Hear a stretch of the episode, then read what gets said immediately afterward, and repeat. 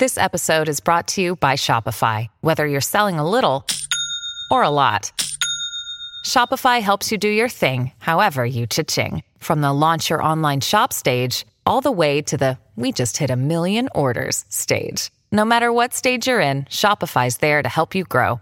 Sign up for a $1 per month trial period at shopify.com slash special offer, all lowercase. That's shopify.com slash special offer. I'm Victoria Cash. Thanks for calling the Lucky Land Hotline. If you feel like you do the same thing every day, press 1. If you're ready to have some serious fun for the chance to redeem some serious prizes, press 2. We heard you loud and clear. So go to LuckyLandSlots.com right now and play over 100 social casino-style games for free. Get lucky today at LuckyLandSlots.com. Available to players in the U.S., excluding Washington and Michigan. No purchase necessary. VGW Group. Void where prohibited by law. 18 plus. Terms and conditions apply. You are listening to the Next Best Picture podcast, and this is my interview with the writer and director for the film The Electrical Life of Louis Wain, Will Sharpe. Are you an illustrator? Um, yes. You're very muddy. I was attacked by a one and a half ton bull. Oh! I am prepared to offer you a staff position. Do you capture something of a cat, perhaps because you yourself are an outcast. I do it to provide for the five hungry and precocious sisters that I live at home with. And we've had a governess. I think you're the first person to see that cats are ridiculous, frightened, and brave, like us. Miss Richardson has had an incredibly positive effect on this family. Were you painting something? Is something funny, Miss Wain? Not at all. Snowy White Special! You're a cat man. Cat man. A whole cat world. They will turn blue and communicate with us in our own language. Did you say that they would turn blue? Yes, of course. Wow. What's going on in that funny little head of yours? Electricity. Okay, Louis, I'm worried about you. I feel electricity. Mr. Wain, I have been called here because your sister is concerned for your health. You have squandered it on wretched cats and on a willful, doomed, tainted romance. How you've managed to conjure images of such delight such a dark time. I don't know. Just remember, however hard things get, however much you feel like you're struggling, the world is full of beauty. And it's up to you to capture it, Louis. And to share it with as many people as you can. All right, everybody, I'm being joined right now by the co writer and director of the new film, The Electrical Life of Louis Wain. Joining me is Will Sharpe. Will, how are you today? Uh, I'm very well, thank you. I'm having a good time at Toronto. I'm sure you are. I just came back from Telluride, actually, which is where I saw your film at its world premiere. I gotta say, very, very impressed by the work that you did on this. I'm very, very excited to be talking to you about this movie. Got to start things off with the obvious question first. Are you a cat lover or a dog lover? Well, I love both cats and dogs. I own two cats. Okay. So, you know, I suppose I spend more time around cats, uh, Mhm. but uh, I also love hanging out with dogs, with friends' dogs, uh, with families' dogs. And, you know, Louis Wain um, painted both cats and dogs, uh, so especially in the earlier um, part of his life. Uh, so I don't think he would feel that you needed to uh, choose one way or the other. No, of course not. Uh, but in a more serious note, he was uh, definitely instrumental in popularizing our bond, our familiarity, our relationships with cats as they are now today, uh, taking them from what they were before and transforming them into a house friendly uh, pet. Now, in this film, I'm curious to know because you co wrote this screenplay with Simon Stevenson here. you know both of you worked on the story together and such and i'm just curious to know like what was the one element of louis Wain that grabbed you first like how did you approach the how did the project first come to your attention so i was sent this project uh, by SunnyMarch and mm-hmm. uh, as you say on the surface of it it's the story of an artist who specialized in the drawing and painting of cats for the mm-hmm. majority of his life um, and he's credited for being the reason why people in the UK even keep cats as pets. You yeah. know, before that they were considered vermin. Um, and that was a point of historical interest. Mm-hmm. Um, I felt like many people that I was familiar with his pictures, uh, but I didn't know him by name, and I certainly didn't know anything about uh, his extraordinary life story. Um, but I think the the two things that drew me in, first and foremost, um, it was his art. There was something about the duality of the playfulness, the humor, the color, how he seemed to have a very particular lens on humanity, even if it was kind of refracted through uh, cat, the cat, as it were. Um, but underneath that, I felt like you would occasionally see these little cracks of fragility and mm-hmm. vulnerability mm-hmm. uh, and complexity. And you know, he's arguably now best known for his kaleidoscopic cats, which are these kind of psychedelic mm-hmm. abstract uh, paintings, which you sort if you defocus your eyes, you start to sort of see a cat face in the middle of it. Uh, and so there was something about his psychology um, that I found really fascinating and that I felt a sort of personal connection with. And then, uh, secondly, I just found myself, the more I read about his life, the more I had a huge admiration for him as a human being. And I think our film is interested principally in presenting to you Louis Wain, the human being. Uh, you mm-hmm. know, yes, we celebrate him as an artist, and yes, we celebrate uh, him as a historical figure. Uh, but actually, we're most interested in his personal life and how mm-hmm. that affected, you know, the other aspects of his journey. Um, and you know, he's someone who faced you know multiple challenges through his life not least his own brain. Uh, you know he's someone who suffered on and off from mental illness uh, but also events you know huge, monumental events in his personal life that were out of his control. Uh, and also circumstantially you know the world around he lived through a world war he lived a flu pandemic um, but he seemed like someone who had huge spirit and huge courage just to keep going. Uh, and even at the end of his life, you know, when he was in the psychiatric hospital that he sort of came to view as a kind of sanctuary, he was known for kind of drawing and painting these huge cat murals on mirrors and walls, and he sort of continued to bring color and uh, beauty, I suppose, uh, to others in spite of uh, what he was going through himself. Um, and so I think I just I just felt like his story was a heroic story. I, I felt like he was an inspiration human being, and I wanted to share that story, um, you know, alongside Benedict uh, and indeed Claire with an audience. Yeah, I, I think that in terms of communicating his humanity to the screen, uh, getting an actor at the caliber of someone like Benedict Cumberbatch is key, obviously, for translating that to the audience.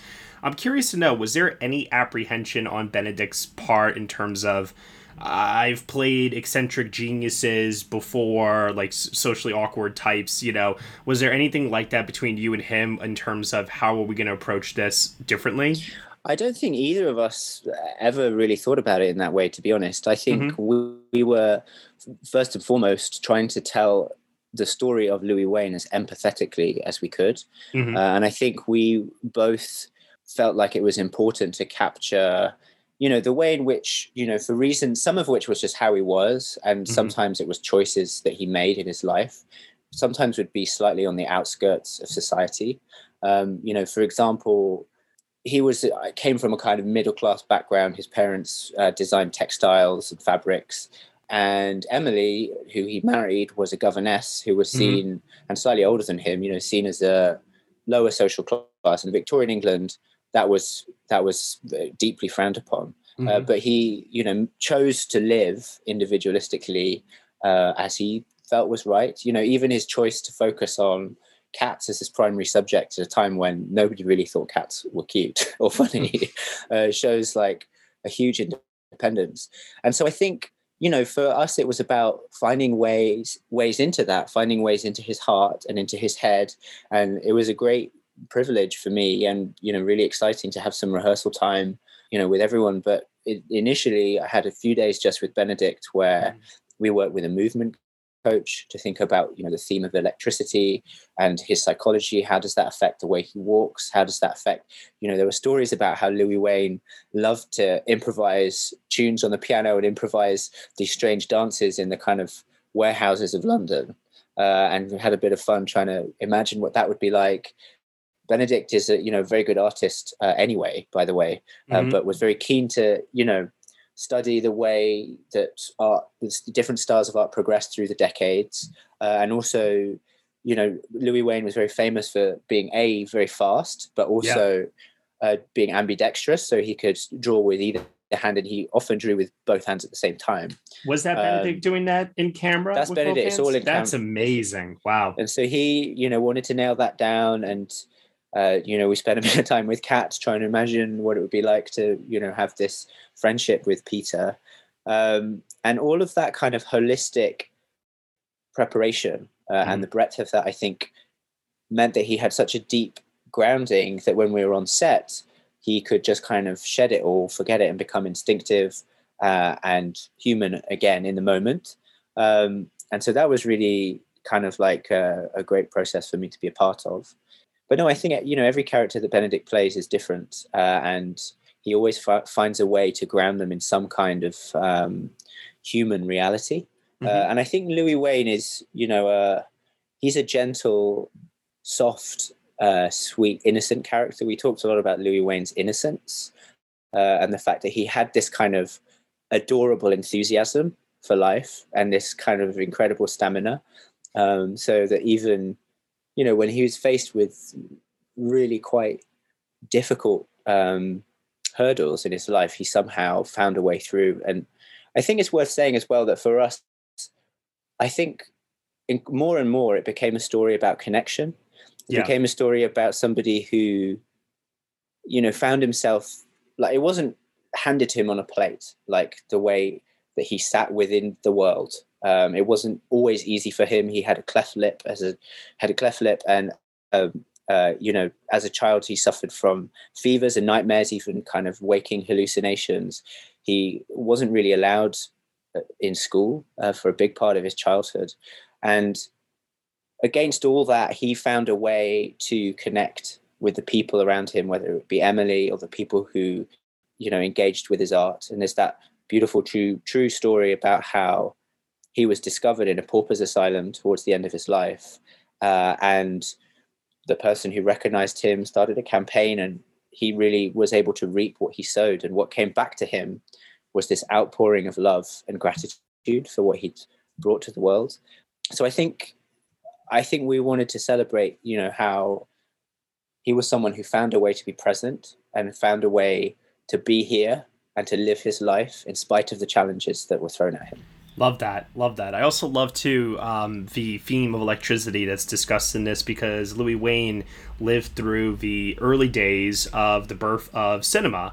And I'm curious to know from your point of view, as a film that is being shown in both theaters and also going to be streamed uh, on Amazon Prime Video, the electricity that one feels watching something, that communal feeling in the movie theater, um, or sometimes with people, you know, uh, watching it at home.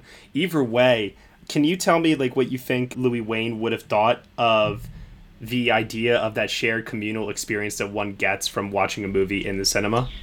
Wow, that's a that's a great question. Um, well, I think you know, being in Telluride and watching movies with other people, mm-hmm. um, there is something about the communion of that that is a different experience to watching something on your own. Uh, and I think, especially for a story like like this, which is so much about human connection, I think uh, there is a lot to be gained uh, from seeing it uh, in company. Yeah. Uh, and the other thing to say is that, you know, our story is um, a very sensory one. Like we really, you know, yeah. worked hard to try and get you into the mind of Louis Wain, to take the pictures of Louis Wain and like bring that world to the screen. Uh, and as you say, like Louis was someone who kind of in our research in fragments of his journals and in some other writing, he was seemed like someone who was very fascinated by the workings of the world. He was always trying to work the world out, mm-hmm. and um, throughout his life, he felt like electricity must hold the key. And he talks about good electricity and bad electricity. And I felt like, you know, maybe he was trying to work out why sometimes he felt a certain way. Why did the world sometimes feel beautiful? Why did it sometimes feel so cruel?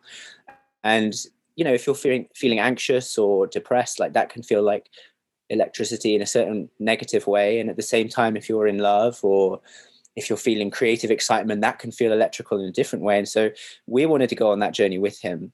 And I, I think that y- you only really achieve a full appreciation of that in a cinema uh, where the you know craft that our heads of department have put into it uh, mm-hmm. can be you know uh, properly appreciated.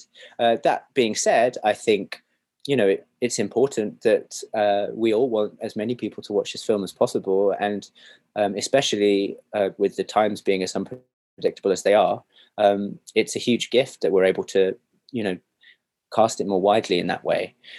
But I think in, the most interesting part of your question, I, I can only speculate. Um, you know, we all felt, you know, a deep empathy for Louis Wain uh, and you know, Benedict and Claire, and but also the entire crew and cast. Every day, I think we felt united in this mission to kind of capture his spirit and to bring that to an audience.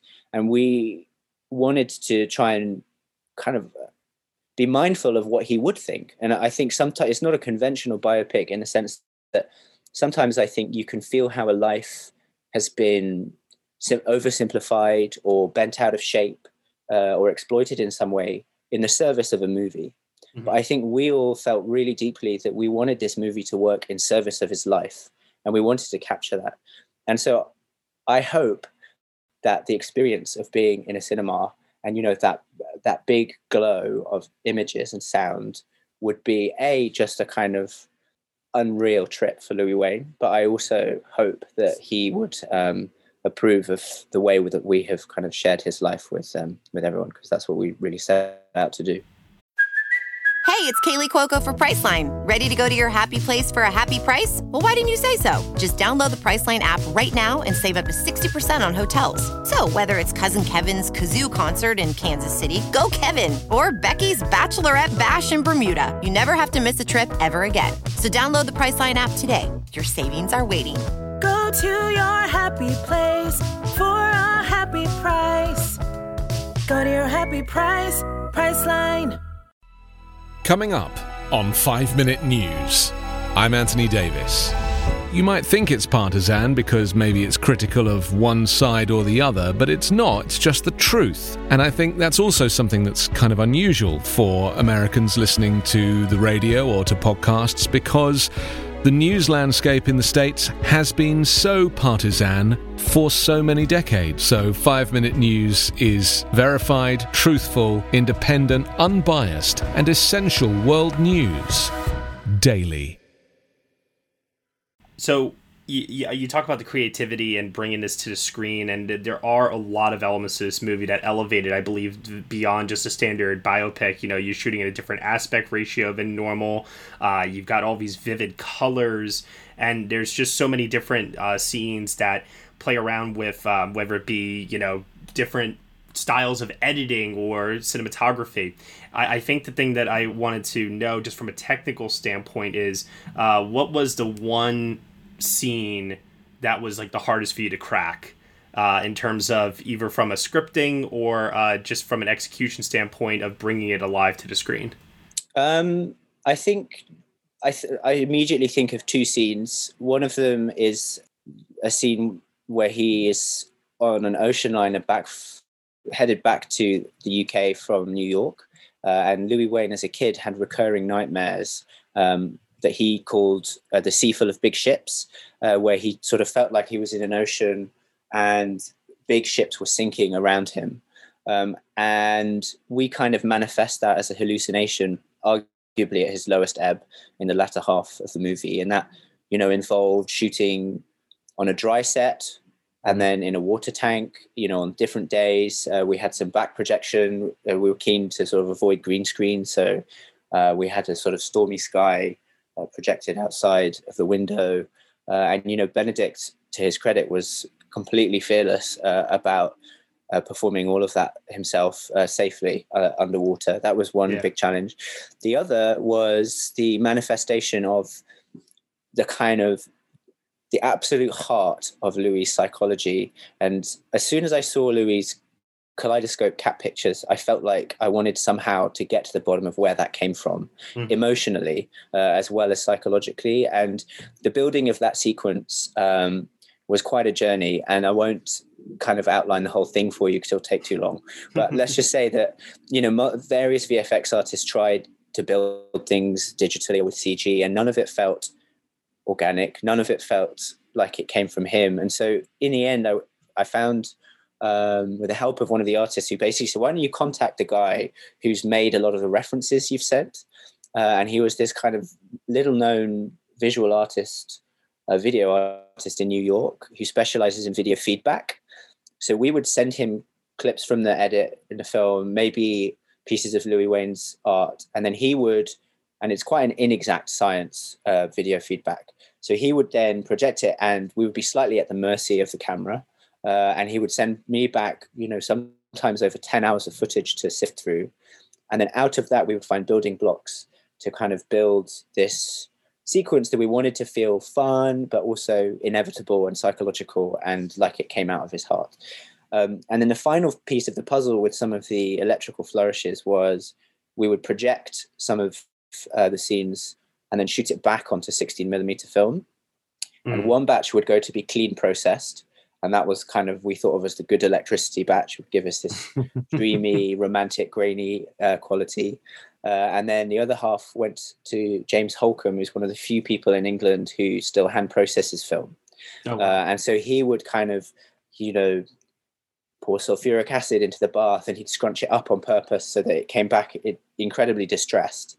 And that's what we used to try and render some of the more synaptic kind of scratchy psychological moment bad electrical moments Yeah, where louis mhm. feeling out of sorts and maybe i should just very briefly say the scene that, that is hugely important to the movie but that thanks to claire and benedict and their chemistry was surprisingly easy to film uh, is a scene shortly before emily's death uh, Mhm. where she is trying to give him what she thinks he needs to carry him through the rest of his life.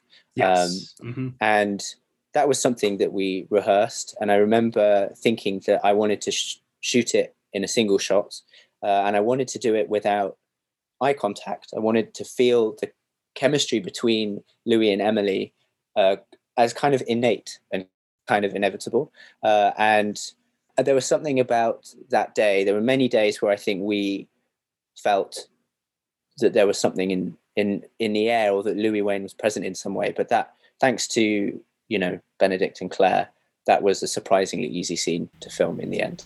Well, well, I really thank you for your answers here today. The film is called The Electrical Life of Louis Wain. It is scheduled to be released in limited release on October 22nd and then going to be on Amazon Prime Video on November 5th. And Will, I think I speak for everyone also when I say we're very much looking forward to your upcoming uh, HBO uh, miniseries, uh, Landscapers, as well, working with Olivia Colman and David Thewlis. So uh, we're very, very excited for you. And I'm sure once more people see this movie, they're going to be very excited for your future as well.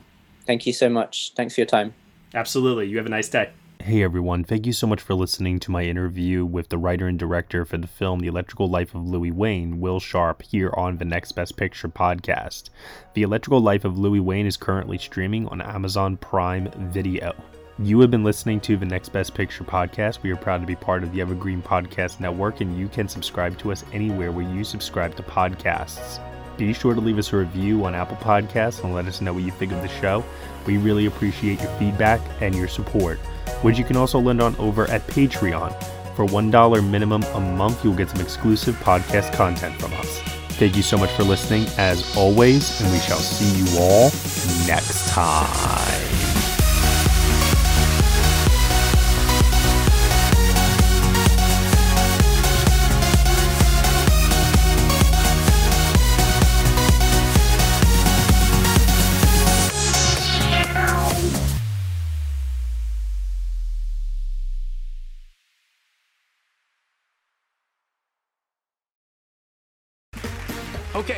Round two. Name something that's not boring. laundry? Ooh, a book club. Computer solitaire, huh? Ah, oh, sorry, we were looking for Chumba Casino.